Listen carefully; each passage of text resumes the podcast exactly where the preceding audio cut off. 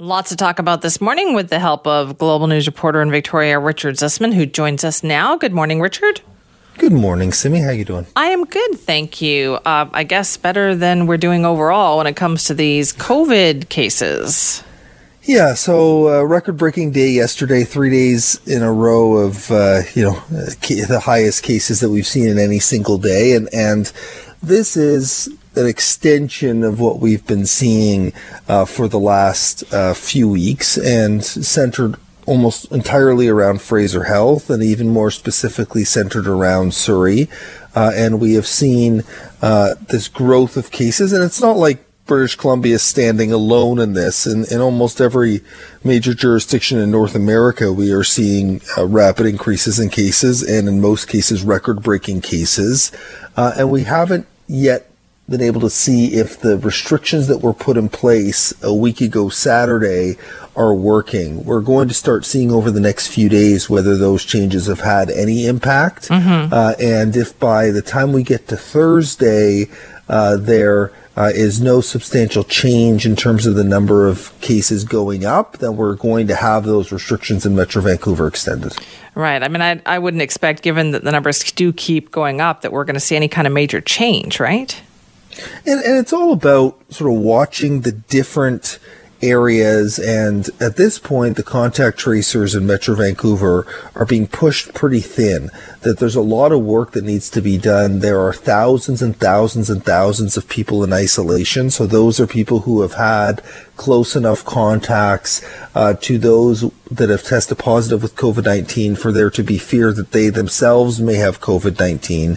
And because of that high number, uh, it's tough for contact tracers to keep up. But what contact tracers are trying to figure out is where are people getting the virus and how are they getting the virus? Yeah. And that's what Dr. Henry and her team are watching very closely because I wouldn't be surprised if on Thursday we have an extension of those measures in Metro Vancouver, another another two weeks, and then also another or new restrictions that would come into effect. And I'm not sure what those would be that would be connected directly to where we're seeing these cases continue to come from. You know, we know that a lot of this is driven by people inside their homes having gatherings. And those gatherings are now banned, but we also know that that's very hard to enforce. And it's about trying to change people's behavior as we get into the rainy season and it's colder out and people want to be around you know their friends and those they love it's just not the right time to do that it is time to stay in your household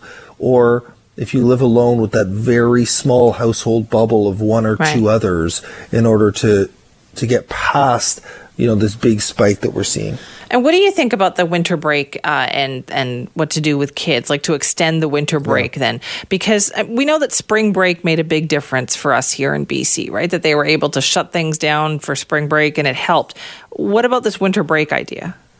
Yeah, it's an interesting comparison to spring break. The big difference with spring break was all around travel and that people uh, were traveling down south where we saw a lot of cases in the United States and, and they were very slow and are still slow to get up with a lot of the restrictions. Whereas now, you know, we have this virus everywhere in our community and, and some of the theories on having an early Christmas break would be basically to just press a pause, bring kids home, limit those points of transmission. Uh, it's something that's being grappled with, but Dr. Henry raised a bunch of concerns about it yesterday. You know, the first is, you know, what do essential workers do uh, if um, their kids aren't in school? You know, in most cases, they'll send their kids potentially to someone else's home uh, that doesn't really solve the issue. And if it's different people's homes each day because of availability, then you're, you know, extending those lines of transmission. The others is that the older kids, those in high school, if they're out of school, you know, instead of staying at home and playing video games, they may be out, you know, at the mall and, and hanging out and again, increasing their potential risk and potential transmission if they're together uh, in small indoor places. And so those are the things that are being grappled with by the province is, you know, what are the pros and cons of making a decision like this? We know Ontario is considering extending the break on the other end, keeping the kids in school all the way uh, until December 18th, but then uh, keeping them at home in January uh, to sort of see what the results of the holidays were and, you know, provide a two week buffer after Christmas uh, so that there could be some options uh, for families to gather at Christmas time. You know, I'm. I'm not optimistic we're going to get to a point where Dr. Henry is recommending uh, that people gather indoors at Christmas together yeah. as extended families. And I think one of the challenges the province needs to weigh is, you know, what measures can they put in place to, you know, help either give people some ability to visit or potentially alleviate pressure on the back end after Christmas, knowing that people are going to break the rules anyways around the holidays. That is so true. And yet, you know, the pressure seems to be on Dr. Henry to bring on this mask mandate. But she talked about it yesterday, and I noticed maybe it was just me, but a change in her tone with this. Yeah, I think she's a, kind of tired of these questions. It was a really substantial shift in her tone, Simeon. And I'm not sure it's a message that's going to resonate and I, I know that there's an underlying current out there of this make masks mandatory. Yeah. And it is something that no doubt she has heard. And what she essentially said yesterday was, well, we already have a mandatory mask policy because every place where it's feasible to wear a mask, people are wearing them. And that includes, uh, in most cases, in those visible public spaces, indoor public spaces, when you go to the grocery store, when you go on the bus, you know, when you're in a crowded area at a school or a workplace, that is where masks are mandatory. And uh, Dr. Henry said that, you know, the WorkSafe BC guidelines ensure that masks are part of that plan. Well, the counter to that is a lot of uh, people who work at stores and working on buses are getting abuse for trying to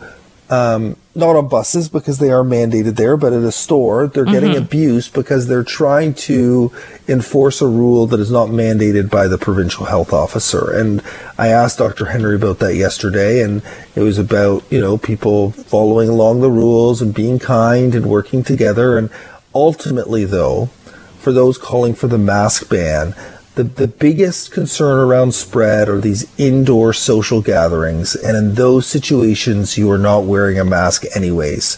Or at those indoor fitness classes like yeah. yoga or dance or spin, you're not wearing masks in those situations anyways. And so we haven't seen a huge amount of spread in those situations where people desperately want to see masks. So it's it's going to continue to be asked. It's going to continue to be part of the debate as we see other jurisdictions mandate masks indoors in public spaces. But at this point, it, it doesn't seem like Dr. Henry is going to budge at all. She has laid out what she believes the policy should be. We're we're at you know full second wave here, so I'm not sure uh, unless some you know, groundbreaking scientific study came out proving that masks helped solve a lot of the issues. I just think Dr. Henry has made her decision here, and, and there's going right. to be a lot of people who disagree with that. But she makes she makes a good point though on that. The way you just explained it is that we know where people are getting COVID nineteen, and they're not like the mask mandate isn't going to stop people inside their homes. Yeah, it, it is a very good point. And then the counter to that is why not just mandate masks then? Just just do right. it so that people feel better. And false know, sense of security, she would argue. I know She's there saying will be exceptions. yes, and and I think people are already figuring out ways to behave indoors, and she doesn't want that false sense of security.